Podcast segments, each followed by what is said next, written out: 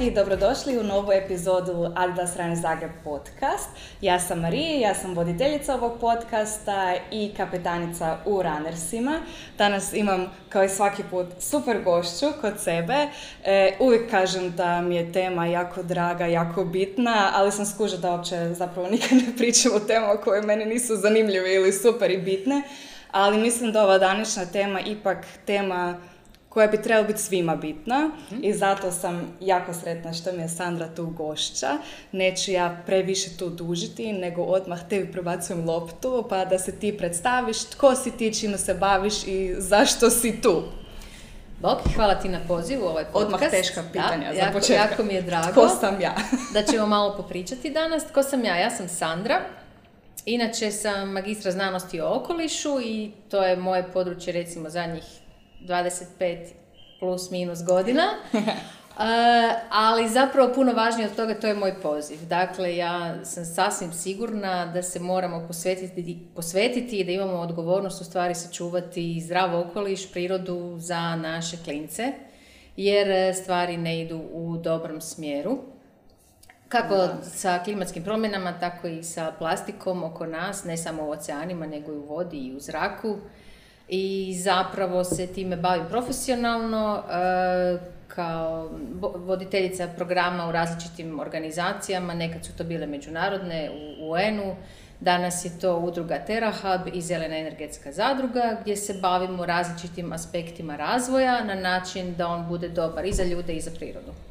Znači, mogu bi se reći da znaš o čemu pričaš, jel tako, kad ćemo danas Trudim pričati se. o tim nekakvim stvarima. Trudim se, premda se stvari i znanost i istraživanja toliko brzo napreduju da zapravo ih je i teško pratiti, Da. ali opet neke stvari su uvijek iste i jednako bitne, a Da. to je da moramo paziti šta radimo i kako to djeluje na druge. Da, i pogotovo kad malo ulaziš u tu temu održivosti, skužiš da nije sve crno-bijelo i da nije svaka stavka za sebe, nego je apsolutno sve nekako međusobno povezano Da. i ne, pos- ne postoji ta jedinica Da. onako koji može Da. možda nešto promijeniti i svi ostali možemo čekati nego svi trebamo se pokrenuti, pa zato danas malo prolazimo ta pitna pitanja.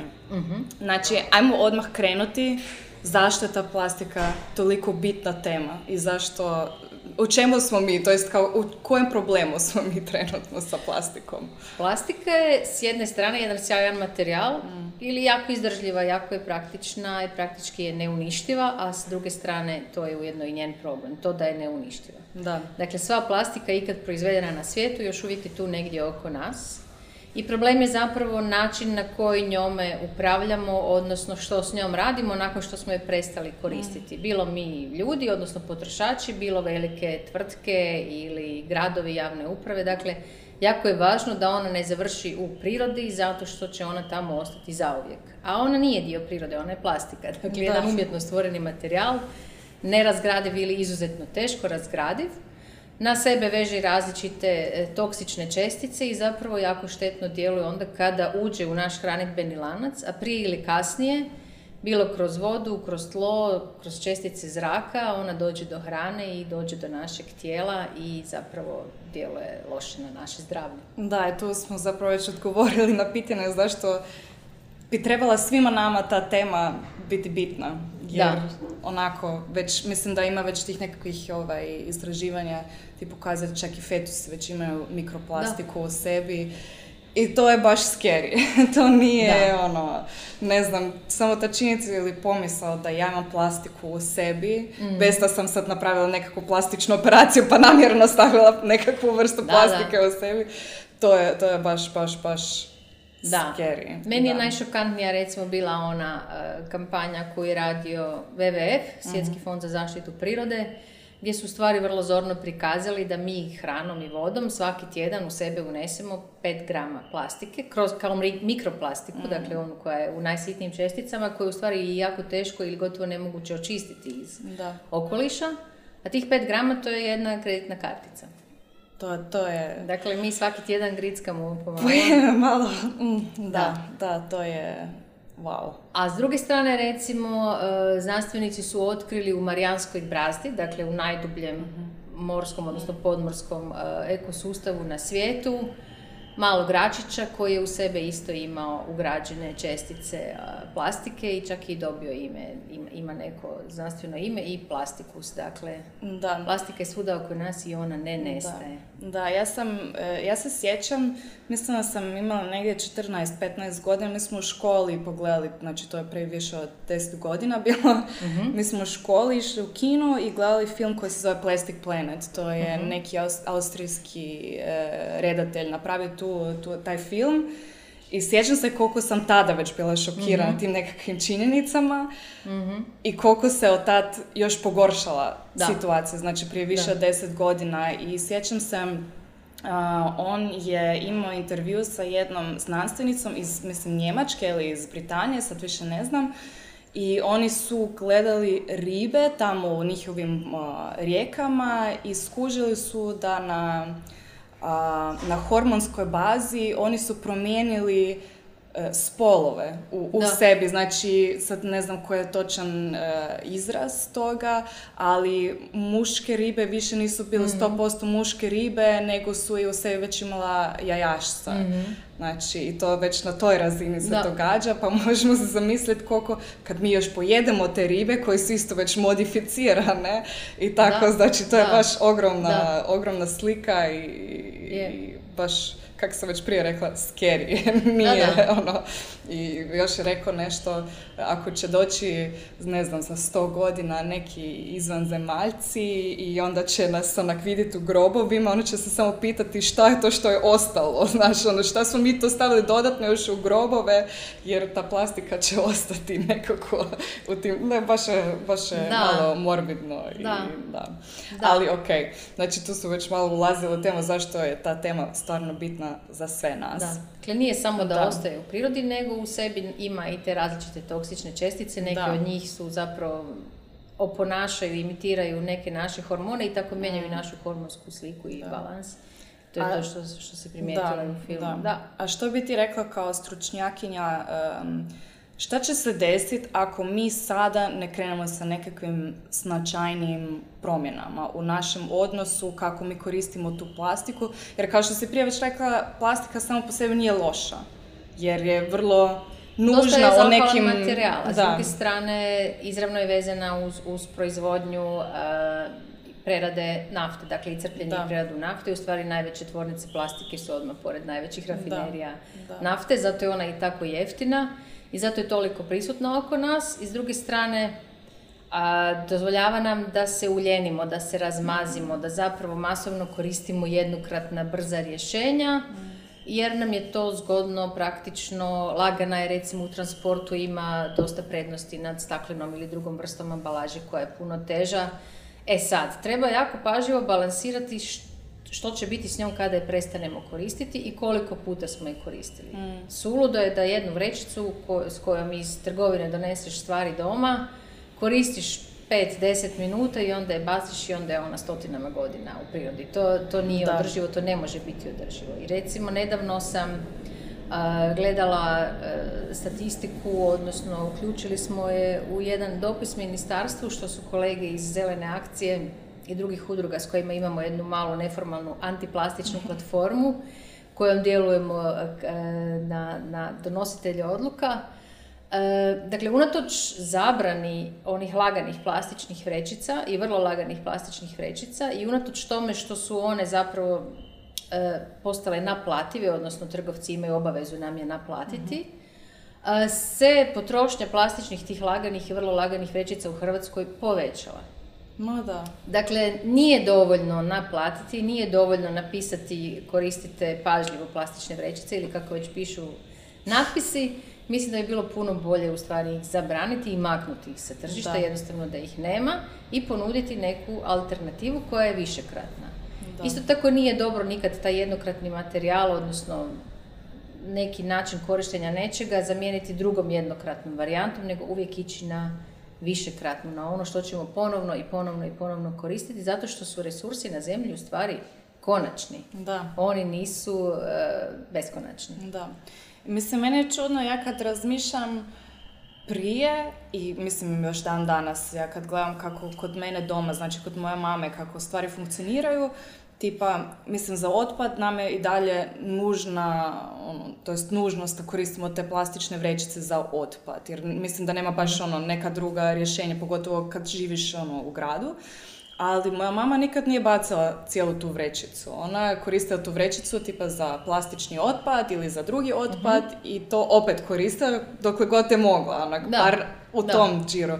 A mi sada imamo tu vrećicu, bacamo, druga bacamo, tako ne. razmišljamo da. ili idemo na plac i uzimamo, ne znam, dvije, dva krastavca, stavimo u jednu vrećicu, pa ne znam, mrkve drugu, dođemo doma, stavimo to negdje i onda bacimo sve te vrećice. To, to, to, to je strašna borba sad kad si spomenula na placu. Dakle, ja uvijek nastojim izbjeći da mi uvale tu vrećicu, ali to su stalno rasprave. Mm, da, to su baš rasprave, ja isto, da. Zašto ja neću vrećicu i stvarno, evo, neću vrećicu i ne treba mi, ali smoći će se, ali probit će se. A opet s druge strane, kad hoćeš kupiti tako neku robu ili hranu koja je ili mokra ili masna, ti moraš zapravo već unaprijed razmisliti od doma kad ideš da poneseš neku posudu, kutiju, da. stare škanicele ili druge vreće i da zapravo imaš sa sobom ambalažu koju ćeš svaki puta donijeti sa sobom, vratiti, oprati, očistiti i tako. Tak ja uvijek da. dolazim sa cekerima pa, i da, da imam svoje posudice, ovo, ono, e, i dalje ka, a jeste sigurni, pa malo će vam se pokvariti roba, jednak, ma dobro, tu sam pet minuta od placa, neće se ništa dogoditi. I pogotovo ekipa sa jagodama je jako mhm. onako... To je Da, ne, oni ono nikak to ne prihvate, da ja želim to u svojim posljedicama. Ali da, mislim... Treba biti tak... jako uporan u stvari. Baš je. I to I... za ljude koje se možda ne vole toliko raspravljati, to zna biti. To. Da. da. da. Ali koja je općenito situacija s plastikom trenutno u Hrvatskoj? Tipa, je se, mislim, sad se kao počelo reciklirati malo više nego prije, pa imamo te nekakve kante. A još uvijek je to puno premalo. Još uvijek je to negdje manje od 10% plastike koja se stvarno reciklira. Mm. I to tako na cijelom da, svijetu, jel tako? Da, da, da tako da sve to završi da i dalje na nekim odlagalištima ili na nekim drugim lokacijama, u nekim spalionicama gdje se to onda pretvara u neku vrst energije, bilo toplinske, bilo električne. Ali onda opet imamo CO2 dosta, jel da, emisija, da, kad se to da, spali. Da, tako da. da. sve zajedno u stvari nije, nije dobro. Najbolje bi je bilo izbjeći u samom početku u stvari. Da. Mislim da to dosta ljudi čak i ne zna da se jako mali postotak plastike zapravo reciklira. Da. Jel tako? Znači to, ali to na cijelom svijetu, to nije problem Hrvatske, nego to je ono, baš problem općenito, da se ništa ne može jer je ili to vrsta plastike koja se ne može reciklirati da, postoji ili određeni broj puta koliko se nešto može reciklirati. Onda s druge strane da bi se moglo reciklirati u relativno kvalitetan materijal, ona mora biti čista, dakle mora biti stvarno savjesno odvojena, da. oprana. po, po pojedinim vrstama plastike razdvojena, sortirana. Mislim, to se sve može i to ćemo vjerojatno morati raditi se više i više. Ali opet i sam proces recikliranja je energetski zahtjevan i u stvari je nepovoljan i bolje bi ga bilo izbjeći. Da. I koliko ja znam, kad ja, na primjer, imam u cijeloj toj svojoj vrećici sa plastikom, kad imam, ne znam, deset predmeta koje se može reciklirati, a deset koje se ne može reciklirati, sve ide na, na hrpu ti ne može reciklirati jer oni nemaju dovoljno, ne znam, mjesta ili tehnologije ili ne znam šta da oni uopće to razdvajaju. To je već ono... Da baš zna biti malo frustrirajuće. Sve su to i radno intenzivno i energetski intenzivno, intenzivno procesi. Tako da... Znači, recikliranje, je zapravo, rješenje. da, nije rješenje. Najbolje ali nešto moramo, Da, to, to je ono prvo. Ali ajmo prvo možda još malo vidjeti kakva je situacija u Hrvatskoj, jer ne znam, ja na primjer često čujem pa mi nemamo toliki problem s time, ono, naše more je tako čisto. Ka- kakva je situacija, realno? Da, naše Jadransko more je jedno malo zatvoreno, u stvari i izrazito osjetljivo more. Ono jedno od hotspot mora u Mediteranu, po osjetljivosti baš zato što je, što je zatvoreno. Jel? Ima mm samo ona mala otrantska vrata i izmjena vode u moru je ovaj, relativno ograničena. U sedimentu Jadranskog mora je već mikroplastika, odnosno plastika. Taj sediment je recimo jako bitan za filtriranje same morske vode, za različite biološke procese e, raz, razmnožavanja morskih organizama. Dakle, tu već mi imamo otežene uvjete jer je sediment zapunjen plastikom. U školjkašima, u ribama, isto tako u velikoj većini uzoraka je pronađena mikroplastika. Dakle, Jadransko more uopće nije izuzeto od cijelog tog globalnog problema. Mediteran, dakle sredozemlje, isto kao jedan veliki morski bazen, je jedno od najzagađenijih, jedno od najugroženijih mora, isto na svijetu, posebno u, u odnosu na plastiku. Isto iz razloga što je zatvoreno zapravo, izmjena vode je dosta spora. Tako da to što se nama čini da je more čisto ne znači da je ono na, na nekoj e, mikrorazini doista čisto. Nije. Da, onak misliš da je nečisto samo to ti se baš očigledno vidi. A i najbolje se vidi zapravo nakon velikih onih uh, juga i oluja kada nam more lijepo izbaci i sve vrati van na obalu. Imamo prizore sa različitih otoka, zaljeva iz grada Dubrovnika, od svuda. To pa su doista iz, jako tužni i zastrašujući prizori, tako da... Mislim, ja se sjećam prošle godine kad smo bili na Korčuli, tome, znači imaš tamo predivne plaže i preprljave su bile. Tamo se nađe sve od plastike, em tih e, mreža nekakvih od mm. ribolova se mm nađe, pa one plastične, one za sapun, pa ovo, pa mm ono. To je prestrašno, baš tužno jer imaš tak prekrasnu prirodu i onda vidiš ovo i uopće ne želim razmišljati o tome što se događa s tim jadnim životinjicama koje se moraju ono, da. zbog nas boriti s time. Ali tu opet kad ja e, pričam s ljudima često znam čuti pa dobro je dalje to nije naš problem jer to nije naše smeće koje u našim morima, nego na primjer dolazi iz Albanije ili negdje drugdje. Uopće nije važno čije, sve je to naše, mi svi živimo na ovoj jednoj planeti koja je naš zajednički dom. Da. da li je to smeće došlo od nekog drugog nekim morskim strujama ili vodama ili je naše, a naše smeće došlo nekom drugom, Naravno da ne bacamo virtualno što kažu da svake minute zapravo jedan veliki šleper plastičnog otpada završi u moru. Naravno da ga nismo istresli mi, ali to je zapravo vrlo plastičan, vrlo onako zoran prikaz koliko toga dolazi do mora. A mora su povezana, mislim, mm. oceani međusobno cirkuliraju strujama, tako da uvijek sve dođe i do nas, bilo da smo mi uzrok toga ili nismo. Da. Snosit ćemo posljedice. Ako ne mi sada, onda sigurno ona generacija nakon nas. A nama je svima u interesu da zapravo djeca žive jednako dobro, kvalitetno, zdravo i to ne samo neposredno sljedeća generacija, nego i sve ostale generacije. Dakle, problem je i te prostorne nejednakosti, odnosno geografske, ali i te međugeneracijske nejednakosti, jer oni će zapravo um, imati puno manje mogućnosti uživati u čistom okolišu i prirodi ekosustavima koji su zdravi i funkcionalni nego mi. Da, mislim, mi već dan danas vidimo neke promjene, jel tako? Tipa kad gledamo naše prekrasno vrijeme, nije baš, da. ja se ne sjećam kad je tako promjenjivo bilo, ne znam, baš, baš je ekstremno sad već da. lagano. Da. A i dalje ima ljudi koji kažu da to nije istina, da nema klimatskih promjena. što, što bi ti rekla na to? Ima dovoljno dokaza i, i, i ovoga, svjetski znanstvenici okupljeni u onom međunarodnom panelu za klimatske promjene sa 99% sigurnošću su dokazali da se klimatske promjene događaju, da je ljudska djelatnost isključivo uzročnik toga svega, da se one događaju puno brže nego što bi to bilo koji prirodni ciklus zapravo uzrokovao i jednostavno moramo naći način da se prilagodimo. Da. I onda kad gledamo, ne znam, pogledala sam se te nekakve statistike, zapravo Europa nije ni onako na vrhu što se tiče postotka plastike koje mi koristimo, što mhm. se tiče cijelog mhm. svijeta. Uh-huh. Sam mislila negdje cijela Europska unija mjesto 12 ili 16, sad se više ne sjećam, nije mm bitno. Dakle, mogu bi se reći, pa dobro, mi u Europi, pa nismo mi baš onak krivi za to. Pa pogledaj kako izgleda u Aziji, sve je to puno plastičnog smeća, pa bolje da se oni pobrinu o tome nego mi. Kako je to povezano, pak? da, pa mislim, neki ja bih rekla da je uzročnik svega konzumerizam, odnosno pretjerani konzumerizam. E sada, uvijek zapravo te nekakve navike i potreba za silnom potrošnjom e, dolaze od razvijenijih prema manje razvijenima. Dakle, ono što smo mi radili prije 20 godina, oni će sad to htjeti isto kako im to postane sve dostupnije. Tako da, svi smo mi, ja bih rekla, jednako krivi. Osim toga, mnogi, mnogi od Evropljana vole otići u, u neke azijska, rajska mjesta na odmor, vole putovati i vrlo često se susreću zapravo sa tim ogromnim količinama nezbrinutog otpada, a posebno plastičnog otpada. Ne znam, naš kolega iz Terahaba, Marko, on godinama putuje na ista mjesta po svijetu kako surfa i tako Mhm. zapravo prati neke točke koje su pogodne za, za takve sportske aktivnosti.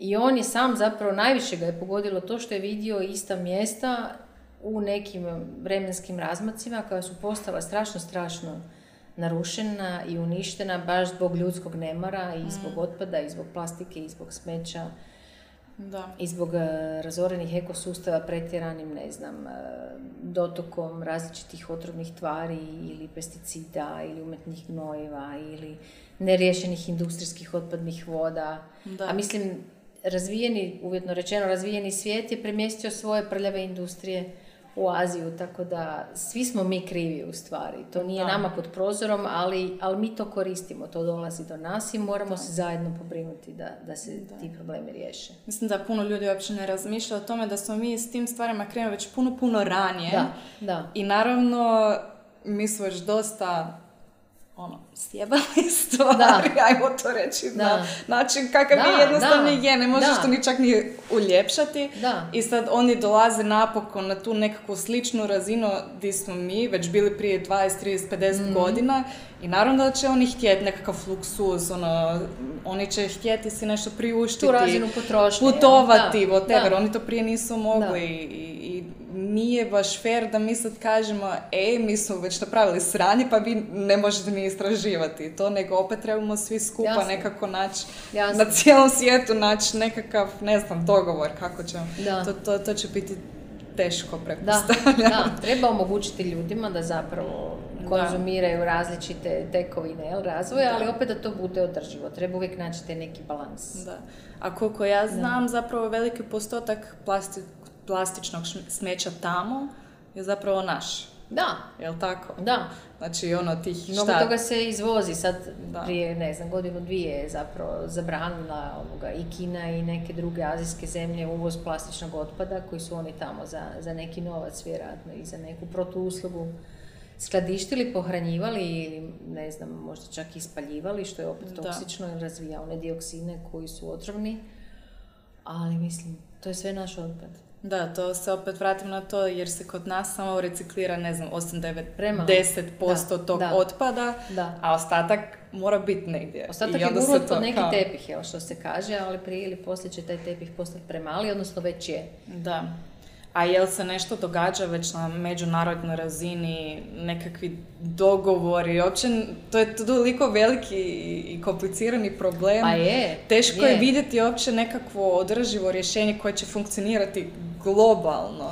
Teško je pomiriti sve interese u stvari Da. svih različitih e, igrača jel, na, na toj sceni i u tom nekom lancu vrijednosti životnom ciklusu plastike, ali recimo na razini Europe imamo ovu SUP direktivu, takozvanu Single Use Plastics, koja zabranjuje postepeno određene dijelove jednokratnih plastičnih em, predmeta ko- koje koristimo i koja postepeno ide prema sve više i više zabrane i prema sve većim i većim zahtjevima za udjela, udio recikliranog plastičnog e, dijela u, u nekakvom novom proizvodu, tako da znamo da je Europska unija često predvodnik u nekakvim tim naprednijim politikama i propisima održivosti, tako da to ide u nekom smjeru, samo što sve to zapravo traži dosta vremena, traži prilagodbu sektora, stalno se onda plastična industrija e, buni da će to zapravo rezultirati većim, velikim brojem izgubljenih radnih mjesta, ali od 2015. godine se zna u kom smjeru idemo, želimo ići i moramo ići i bilo je dovoljno vremena, odnosno uvijek ima vremena za prilagodbu, samo što kad dođe taj čas kad kaže e od sada nema, e sad ćemo mi gubiti radna mjesta jer smo prije šest mjeseci nabavili novi stroj kojim radimo plastične predmete. A zašto ste nabavili prije šest Da. mjeseci novi stroj ako ste znali zadnjih pet godina da će od prvog prvog te, i te godine biti zabrana? Da. To ne ide. Da. Dakle, uvijek je bitno isto provoditi propise, na vrijeme raditi, najavljivati, ostaviti vremena za prilagodbu, ali onda to shvatiti ozbiljno, a ne zapravo tražiti odgodu ili, ili produljenje. Da. Ili žmiriti pa se pravimo da se propis ne krši, a zapravo se krši. Da. I tako. Puno je tu zapravo igrača i problema, ali svi smo mi u istom brodu pa i moramo stvarno, zapravo da. misliti jedni na druge i rješavati probleme Mm. koji nam se vraćaju i na naše zdravlje zapravo djeluju primarno. No, uopće nismo mi svjesni koliko je plastike oko nas Mm. kada malo pogledamo. Evo, tu ima plastike u mom laptopu, Mm. odjeći ima plastike, u kozmetici ima plastike, Da. doslovno svugdje, auto, onako, Da, da, da. skoro sve plastika, avioni, Da. u medicini se koristi jako puno plastike. Znači, Da. to su količine i onda mi je zapravo često nefer da se stavlja toliki veliki naglasak uvijek na nas potrošače. Naravno da mi imamo nekakvu moć e, da možemo odabrati... ti koji biramo, da. Koje možemo Da. nešto odabrati što je održivije, na primjer onaj ceker umjesto tih plastičnih Mhm. vrećica. Iako sam i tu već ono, ušla u tu tematiku, ni mi to ono najbolje rješenje jer se ti cekeri izvoze najčešće iz, ne znam, Tajvana ili tako nešto, pa tu opet puno CO2 emisija. Da. Znači sve je jako komplicirano, Da. ali onako, kao što je o svim tim nekakvim aspektima održivosti, zapravo bi bilo dobro da ima nekih većih sankcija, na primjer, za velike firme ili na, Da. na, na politici globalno, da se nešto Da. značajno događa. Ne da smo mi uvijek ti koji moramo nešto poduzeti. Svatko od nas Da. treba, I, i velike firme, i oni koji donose propise, i oni koji upravljaju gradovima i komunalnom infrastrukturom Da. u gradu, da nam zapravo omogući da se ponašamo drugačije. Da. Ali mi kao potrošači, mi imamo ogromnu moć. Pa je, to mi istina, biramo i mi kažemo hoću ovo, neću ono i platit ću ovoliko ili onoliko i kada bude više Mm. potražnje o- od ozdola i više pritiska, onda će se i više zapravo proizvoda održivih pojavljivati na tržištu Da. i oni će biti povoljniji i jeftiniji. Mi uopće da- nismo ni svjesni koliko mi trošimo na dnevnoj bazi, onako Da. stalno. Nije toliko potrebno.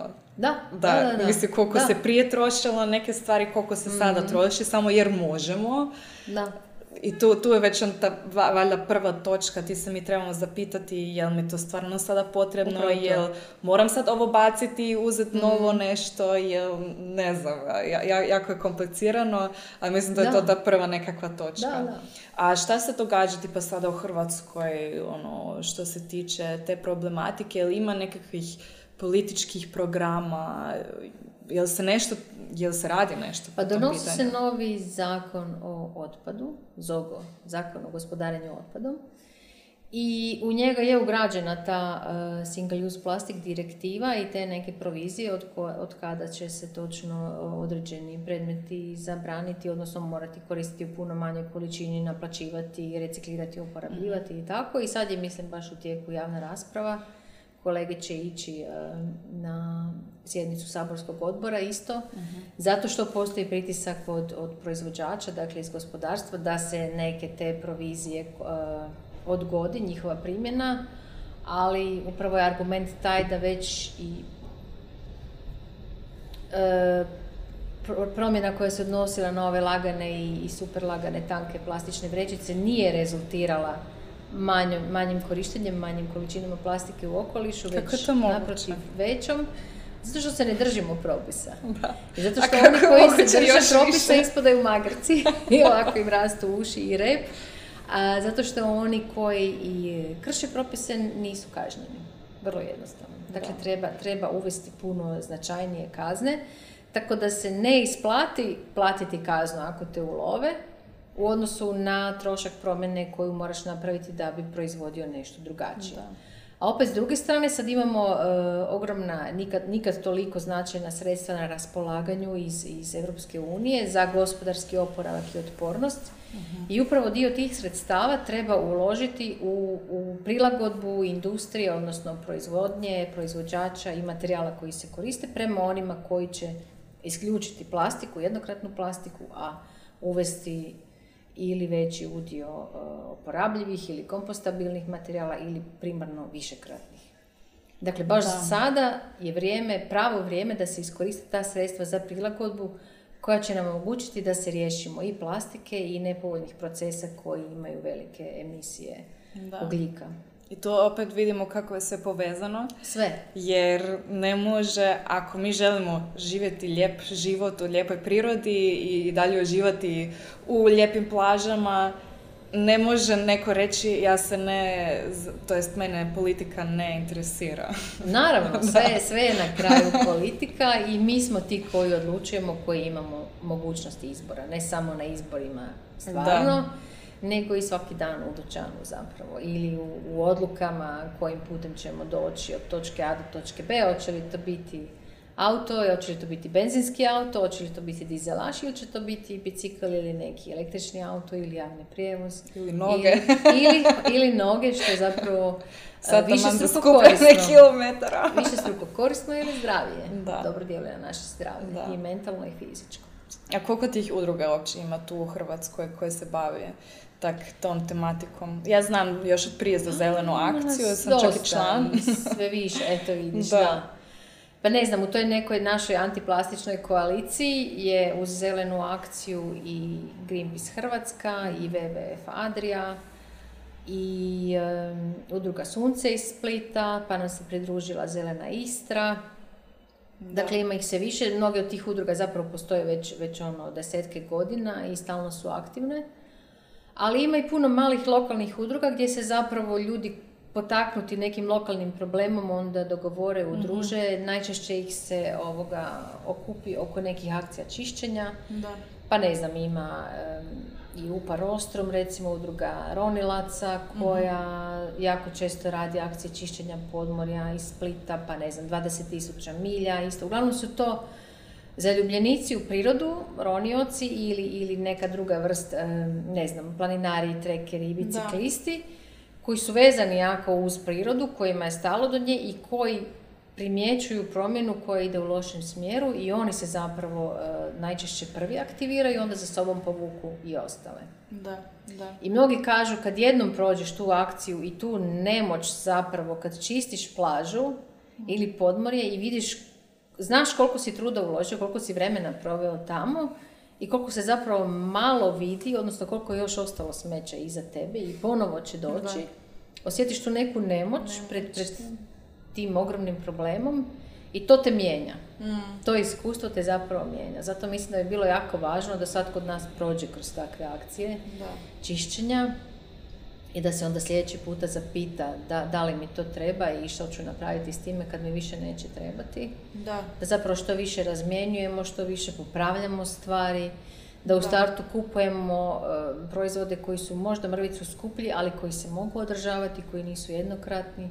Ne znam, meni se majstori ovoga često smiju kad imala sam situaciju sa popravkom suđerice, pa sa popravkom veš mašine mhm. i to već ono, više od deset godina ja koristim te iste aparate i oni su zapravo šla neka generacija koja se mogla popraviti. Da, da.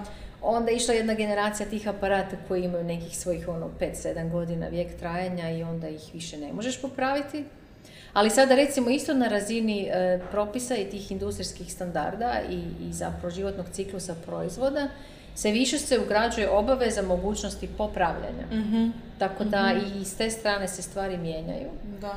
Ili ne znam, meni je genijalno nedavno, nedavno, relativno nedavno sam čitala jedan inovativni model zapravo da ti iznajmljuješ kao na leasing koristiš kuhinju i kuhinske aparate. mm Postoji tvrtka koja ti zapravo e, vodi računa o održavanju, dakle da oni što duže traju, da ti ih popravlja, da ti ih mijenja, a kad hoćeš promijeniti svoju kuhinju, onda ju oni odvezu, zbrinu, riješe, odnosno ponovo koriste poprave ili daju nekom drugom, a tebi daju jednako tako neku koja će se što duže moći koristiti, koja neće biti to postoji ono, tu u Hrvatskoj? Roba. Ne, ne, ne, nije u Hrvatskoj.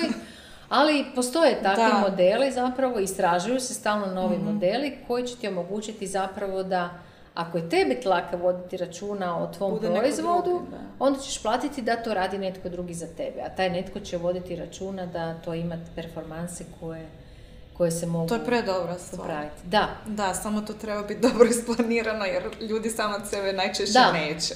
ali to su Da. te, te inovacije. Dakle, nije inovacija samo u garaži i u laboratoriju, nego i u različitim poslovnim modelima i Da. u materijalima, Da. u različitim procesima. Dakle, puno više bi trebali dati prilike inovatorima da nam zapravo omoguće da pilotiramo, da isprobavamo nove stvari, da zajedno istražujemo Mm. e, kako biti bolje. Da, to mi je tipa zanimljivo, uopće nisam nikad vodila računa o tome što se prije rekla sa tim uređajima koje se sad više ne Mhm. mogu baš tako popraviti.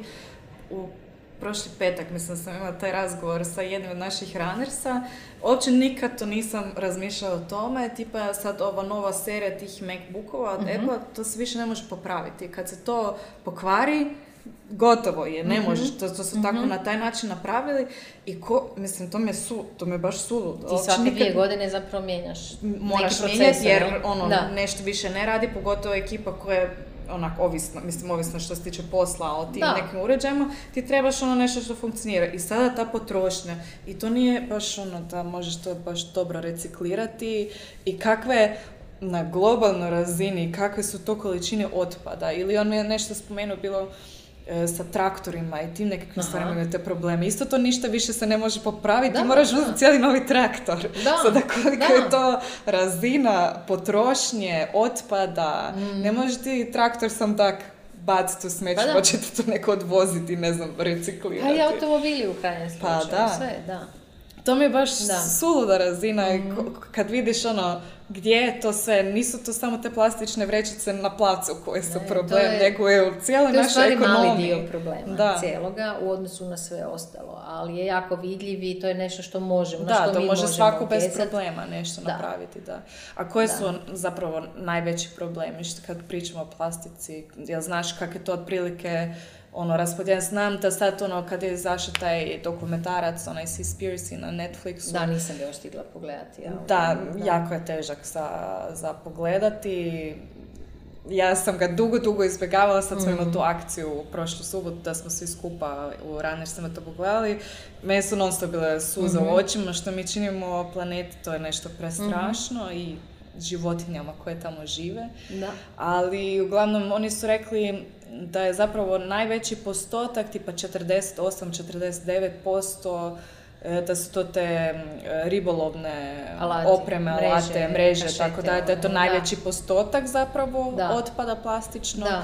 Pa uopće ne znam šta tu još ulazi u tih 100%, šta mi to još imamo sve. Jer koliko znam, ova jednokratna plastika, ta Da. naša čak i nije toliko veliki postotak, Da. ali bar nešto na što svi možemo utjecati. I Pa upravo to, da. Nepotrebno je jednostavno. I to je ono što da. se najčešće nalazi recimo na plažama Mhm. ili na obali u akcijama sakupljenja. Dakle, ova single use plastik direktiva je bazirana upravo na tim najčešće nađenim Mhm. odbačenim predmetima na plaži, ali kad se to otplavi puno dublje, gdje nam je više van dosega samog čišćenja u more, onda se tamo nalazi i svačega, to jesu ti odbačeni ribolovni alati, mreže, flaksevi, one, stiropor, Mhm. recimo, kašete, to je tek užas. E, međutim, recimo ekipa iz instituta Plavi svijet na, na Malom Lošinju, oni su bili dio jednog projekta, mislim da se radilo o Interregu ili tako nešto, gdje su zapravo imali, e, razvili su mašinu koja te prikupljene odbačene ribolovne mreže prerađuje u biodizel za ribarske brodice. Kako recimo. dobro, da. Da. Tako da se može u stvari preradom i recikliranjem dobiti opet nešto što koristiš u istom tom Da. sektoru, recimo to tako, a opet si pokupio, preradio i iskoristio umjesto nafte koju onda nisi iscrpio. Da. Ali jako puno treba raditi sa ljudima. U stvari, niti jedna tehnologija, niti jedan em, proces neće nam puno pomoći ako ga ljudi ne koriste i ne prihvate. Da. A opet tu je ogromna uloga edukacije, informiranja, osvješćivanja. Mi smo recimo kao udruga prije nekoliko godina kad smo imali onu inicijativu Adriatic Plastic Challenge, u sklopu koje smo imali i projekciju Plastic Ocean dokumentarca recimo u kinu Europa koji je isto zapravo ja- jako težak film za gledanje i Ma sve je toga to imaš teško čvor u za gledati, želucu da. još danima. E, masovno su ljudi rekli, ja pojma nisam imao ili imala da je to takav problem. Mm. Dakle, ne osvješćujemo Edukacija, i to je, to je strašno važno, da. Da. I to ne samo klince, oni zapravo još se dosta i, i susreću sa svime time, jer se sa djecom dosta Mm. radi. I u vrtićima i u školama, ali i odrasli ljudi. Teško mijenjaju I posebno navike, da. oni, posebno oni koji donose odluke, dakle političari. Ja sam bila u šoku, odnosno ne znam da li sam bila više ljuta ili više šokirana, kada je prije nekih godinu dana bila reportaža, mislim, ekipe RTL-a u Saboru, gdje su saborske zastupnike pitali da li znaju u koju boju vreće ili kontejnera ide koja vrsta otpada. Ako je jedan od deset znao i to površno, ne samo da nisu znali, nego ih nije bilo niti briga. Da. E, od tuda kreće jako puno. Da. Krivih odluka, e, nepoštivanja propisa, neprovođenja kazni, nadalje. Da. Tako da na svim razinama treba jako puno raditi, na edukaciji, na osvješćivanju, na informiranju, ali onda i na istraživanju, na inoviranju novih nekakvih tih modela i, ili načina na koji ćemo zapravo zajedno rješavati probleme. A što je taj Adriatic Challenge? Kako Adriatic zove? Plastic Challenge. To je bila inicijativa koju smo pokrenuli kao udruga Terahub, ja mislim 2017. ili 2018. Gdje smo zapravo u partnerstvu sa različitim drugim organizacijama i uz neka sredstva tvrtke Volvo Cars Adria e, pustili, da tako kažemo, javno natječaj e, kao jedan izazov kako smanjiti dotok plastičnog otpada u Jadransko more.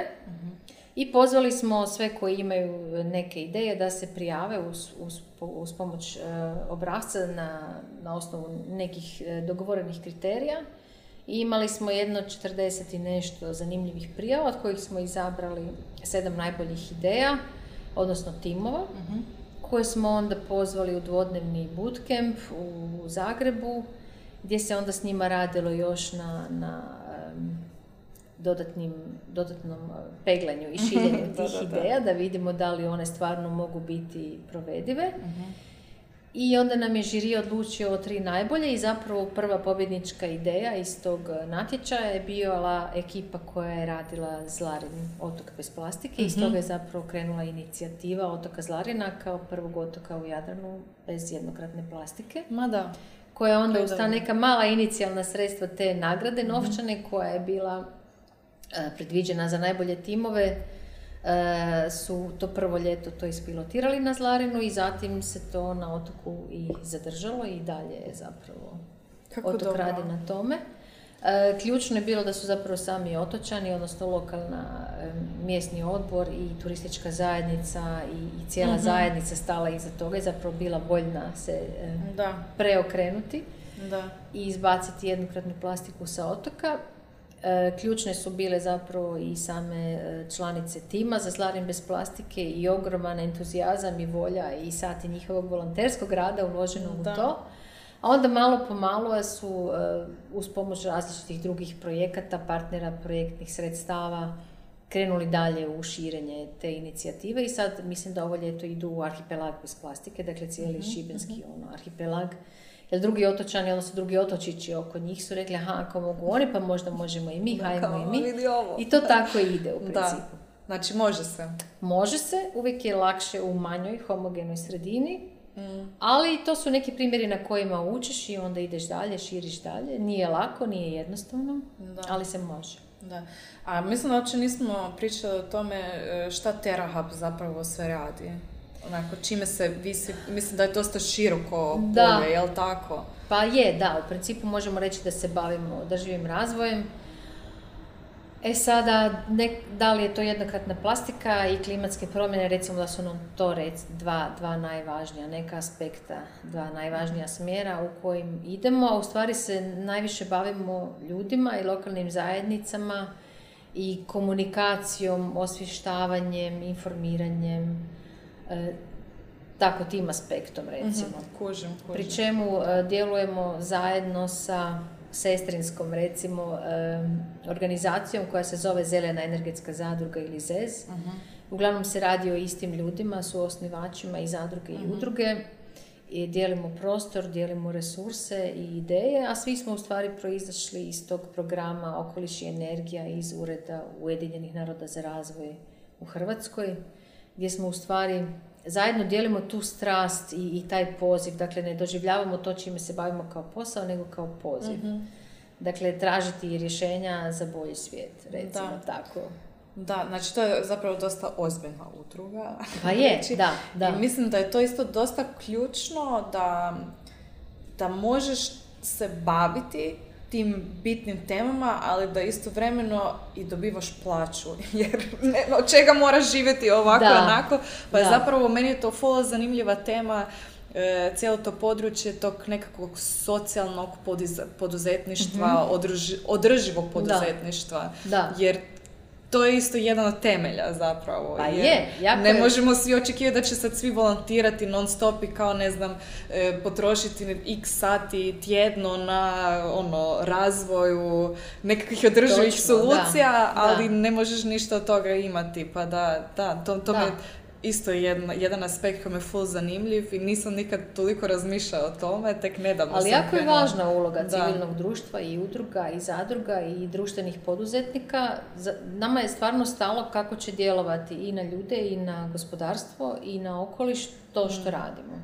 Da. I uvijek nam je taj impakt, taj učinak važniji od prihoda i dobiti. Mhm. E sada, naravno da moraš plaćati račune s nečim i moraš imati plaću od negdje.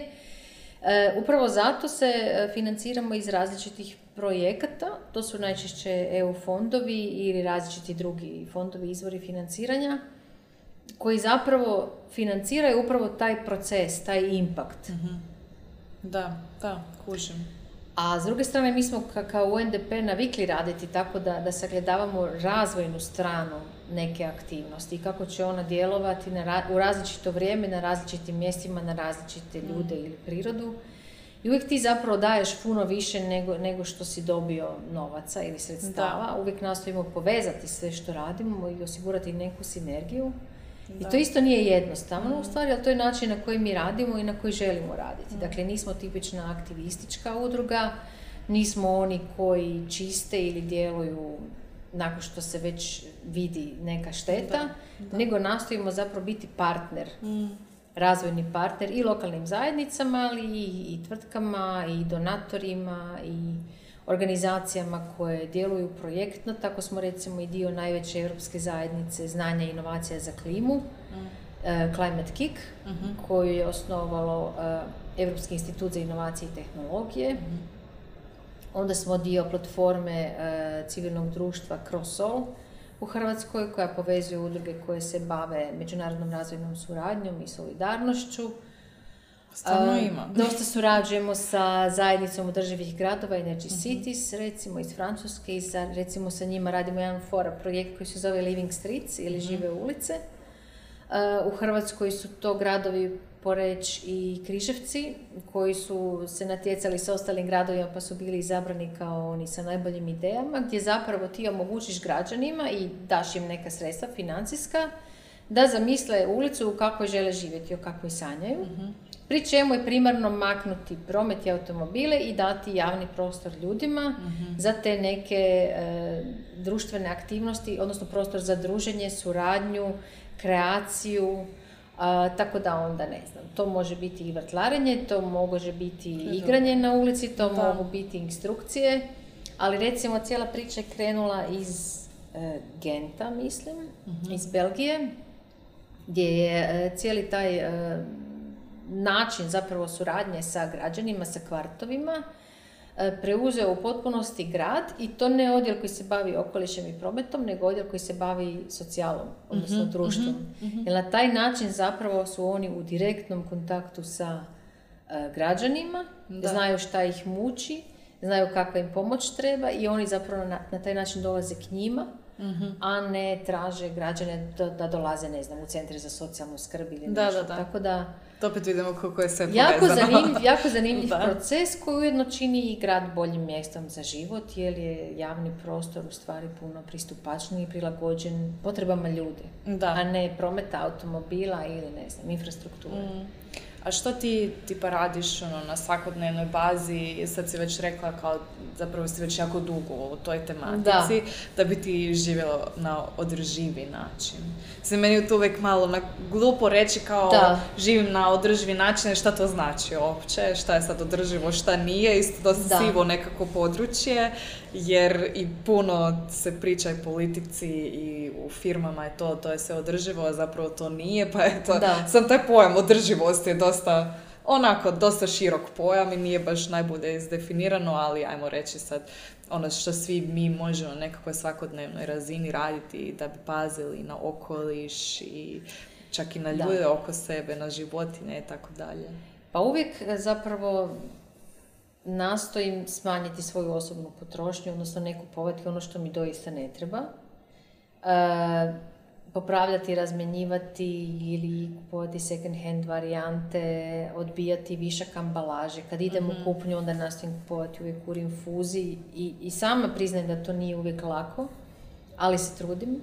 Onda nastojim isto tako utjecati na druge, pa i njih malo, malo onako piliti, ali ne previše. To je zapravo jako bitno. Da, ne, zapravo ne piliti, nego poticati ljude mhm. da zapravo usvoje isto tako neke drugačije navike.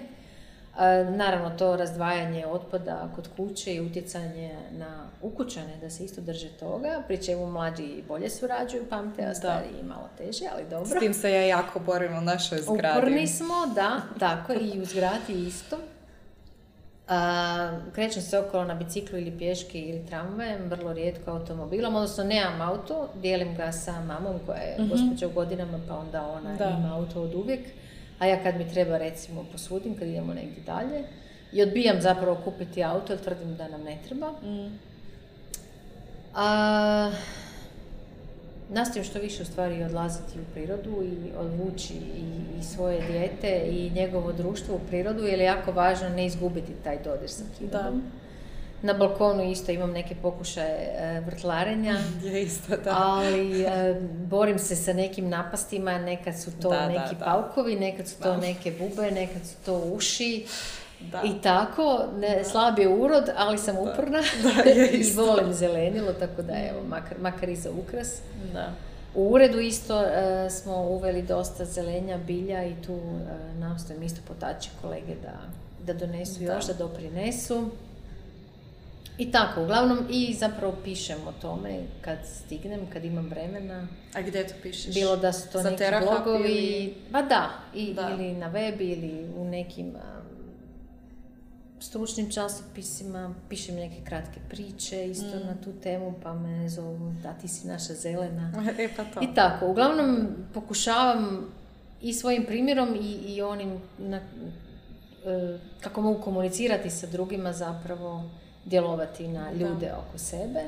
I recimo posebno mi je drago e, od prije jedno, pa evo nepunih mjesec dana smo e, dogovorili suradnju sa radijom Jamat, mm gdje smo pokrenuli novu tematsku emisiju koja se zove Čuvarkuća. mm To je emisija o ljudima i klimi, ide svake druge nedjelje u 11.20 izmjenjuje se sa onim zelenarijem. Da, tako da se to može slušati online. Može se na Mixcloudu. Se... Može. Da, da, da. Može. Znači, čuva se. Da, do sada smo imali dvije emisije, ove nedjelje ide treća i to će ići do kraja godine.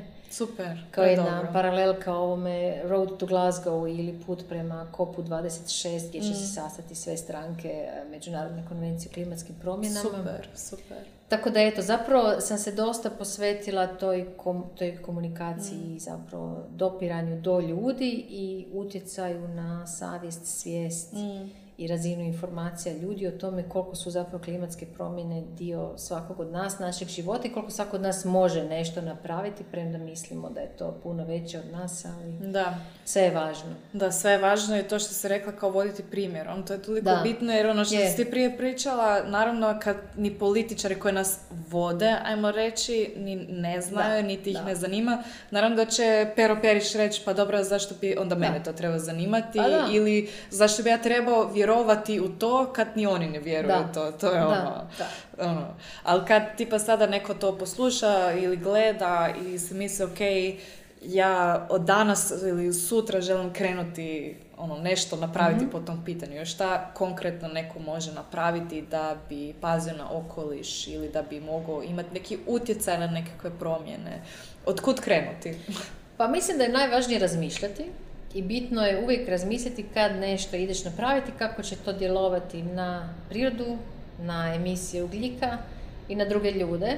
I ne samo sada tu oko nas, nego i one koji su možda malo dalje od nas. Dakle, uvijek imaš izbor, uvijek možeš birati koliko ćeš neke nepotrebne ambalaže donijeti kući zajedno sa, sa shoppingom koji si obavio. Ako ideš nešto kupiti ili ako si sklon mijenjanju kompletne garderobe svake sezone, razmisli da li to baš stvarno mora tako biti. Da. Da li možda možeš razmijeniti s nekim, možeš ti promijeniti kompletnu garderobu svake sezone, ali ne moraš nužno kupiti, nego ju možeš možda i, i zađorati. Da. Em, ima takvih sada ovoga i, i grupa i portala i sharing is caring Ima i second hand shopova i svega. Em, I ono što kaže Sir David Attenborough, jel, da eh, waste less, dakle bacajmo manje, ne bacajmo. Bilo da se radi o energiji, bilo da se radi o potrošnji vode, o potrošnji goriva ili o osobnoj potrošnji, stvarno ajmo stvarati puno, puno, puno manje otpada, odnosno razmišljati u startu koliko ti nešto treba, kako ćeš to koristiti i šta s time kada ti više neće trebati, da li se može i dalje korisno upotrijebiti. I to je nešto što mislim da svatko od nas doista može. Da. Isto tako prehrana, ono što jedemo, koliko jedemo, veliki je trend zapravo smanjiti e, konzumaciju mesa i mesnih prerađevina i općenito rafinirane i, i visoko prerađene hrane, jer je ona isto energetski Da. intenzivna, procesi e, su potrebni za to. Koristiti ono što je lokalno dostupno, što raste negdje blizu nas, što je u sezoni.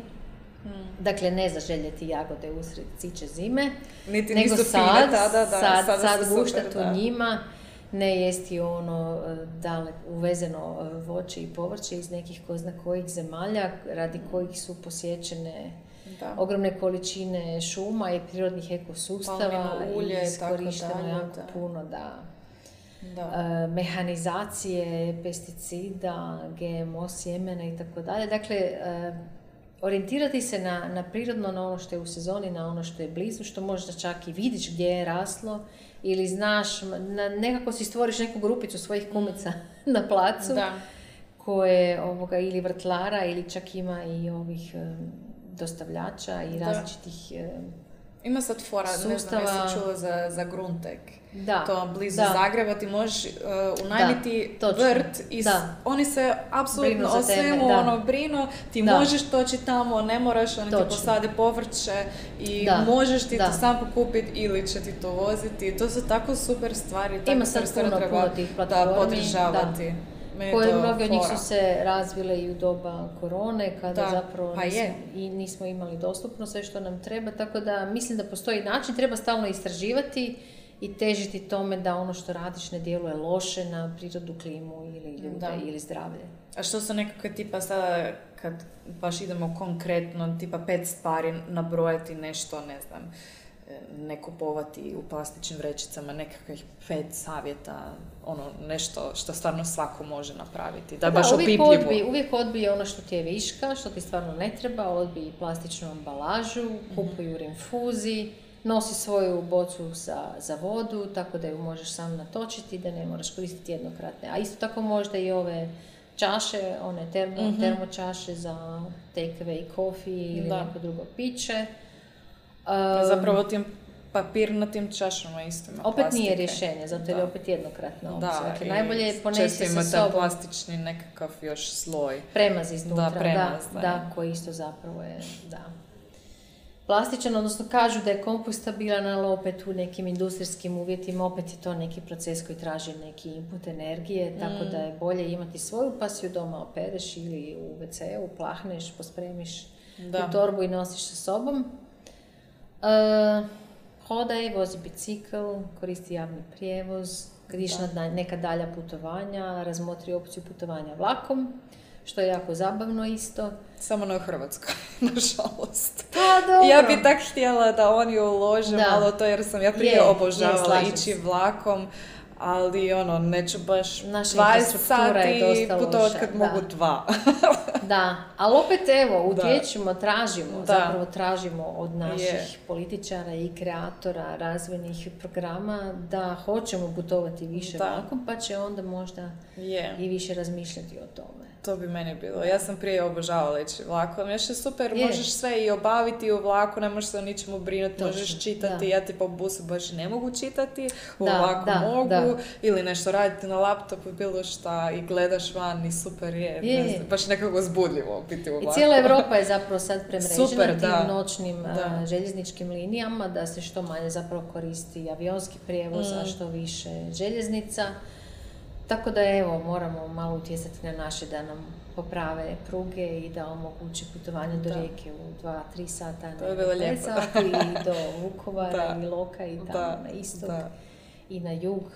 Meni je jako žao Da. što se recimo do Dubrovnika ne može vlakom. Da, to je baš, baš šteta. Idemo, imamo familiju dolje i uvijek moraš ili cestom ili avionom ili Pa je, kako mislim, god, da. kak sam ja inače iz Graca i meni isto žao, prije sam razmotrila tu opciju da idem vlakom, ali treba mi šest sati, mislim, stvarno do Graca šest sati putovat. da. Nije mi baš, Da, ono, da. još je skupo Da. uz to, Da, to je baš šteta. Znači, Točno, to isto da. nešto što se nadam, da će Da. se uskoro nekako uložiti u to, ali to su sve super opcije. Ili ne znam, Pa ja tipa od doma koristim one sapune u komadu, Mhm. e, da nemamo one iz Jasno, plastičnih da. bočica i tu imaju dosta tih nekih prerasuda, pa to je tak nehigijenski ovo ono, ali stvarno nije tak Nije, neki problemi, da. stvarno. Ili paziti koji deterđent koristiš za pranje suđa Da. ili rublja i tu ima dosta i te mikroplastike unutra. A ima i sve više nekakvih ekoloških varijanti Ima sad ili klimatski da. neutralnih serija i ambalaže koja je potpuno reciklirana, Da. koja se može u rinfuzi Da. napuniti, tako da A znaš što mene još Ima- zanima ima prije nego što to nekako zaokružimo? Mhm. Je li istina da na kraju svaka plastika koja nije reciklirana na onaj ili onaj način završi u moru ili u oceanima, negdje u vodi? Pa nažalost da. Je zapravo ili, ili nekakvim bujicama, ili vjetrom, ili životinjama, ona e, se otplavi, recimo to tako, izlije se u more. Da. Pa čak i sa odlagališta, ako to nije odmah e, posloženo, zatrpano, sređeno, kad tad ne, nekakav vjetar to raspuše i odnese. Da. Sjećam se, Voda, vodotocima rijekama Da. do mora. da, sjećam se da je to prije par godina kružila ta nekakva snimka, mislim, oko Šibenika ili tako nekako, kad je bura tako A, puhala, da. kad, su, kad je sve bilo puno Da, plastičnih da, da, da. vrećica. Nažalost, da. ono, to, to, ne, ne, nemam ni riječi za to koliko me to zabolilo i onda vidiš, pa nije baš samo tamo neki problem, nego je baš Tu je, i tu je. lokalno veliki Jako problem. blizu isto, da. da. Tako da prije ili kasnije sve završi u moru, Da. a more je ipak koljevka života, jel? Da. Pa Tako je. da moramo malo razmišljati, ne malo, puno više razmišljati o tome Da. gdje će to sve skupa završiti i pobrinuti se da toga uopće nema. A ono, sad za kraj, ti kao stručnjakinja, kako ti vidiš, vidiš budućnost oko sve, ono, cijele te tematike, jesi pozitivna, jesi negativna oko toga? Teško pitanje. a, sve više u stvari nastojim Ima li za- nade za nas? zatomiti, nastojim zatomiti tu stručnu stranu i sve što znam i u kom smjeru budućnost ide i zapravo dominira moja strana mame. Mm. I želim e, vjerovati i želim činiti da ima nade za nas i mislim da svatko od nas mora ovoga, poduzeti sve što može upravo sada i ovdje i danas, ne sutra i ne preko sutra, da stvarno em, smanjimo svoj loš utjecaj na okoliš i prirodu i da obnovimo ono što možemo i da se prilagodimo onome što ne možemo ispići, a sigurno će biti i takvih ovoga, situacija sa klimatskim promjenama i globalnim zagrijavanjem. Ali moramo zapravo dati sve od sebe i moramo probati promijeniti naš e, negativan učinak na prirodu u pozitivnom smislu i da ima nade za nas i možemo i svatko, svatko od nas je odgovoran i, i može napraviti nešto, a zajedno možemo zapravo napraviti jako puno. I bitno je da surađujemo, a ne da se međusobno optužujemo tko je kriv i da očekujemo od nekog drugog da napravi nešto što se Da. nama ne da. Da. Eto.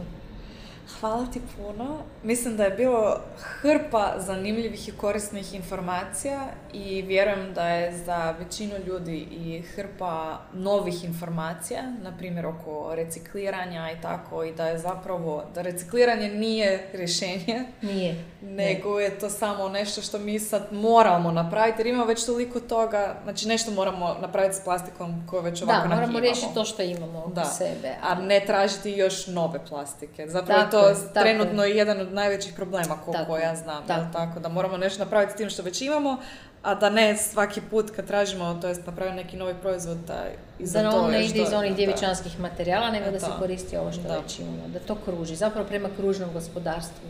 Eto. Kružno gospodarenje e, s resursima je veliki dio odgovora. Ali i sama naša potrošnja i naši prohtjevi i naša ljenost ili volja da napravimo nešto drugačije. Da. Mislim da je ovo bilo baš lijepi nekakav ono, overview svega i mislim da o svakoj toj temi možemo još pričati zapravo danima jer je to toliko duboko sve, ali može nekom drugom prilikom. Ja sam svakako za, ja bi uvijek mogla pričati o tim temama. Hvala ti. Da, hvala tebi što ste za vremena, hvala vam što ste gledali. Nadam se da vam je bilo zanimljivo i da ćete već danas napraviti neku novu održivu odluku za svoj život i za svoj život. I tako, hvala tebi, hvala vama i do sljedećeg puta.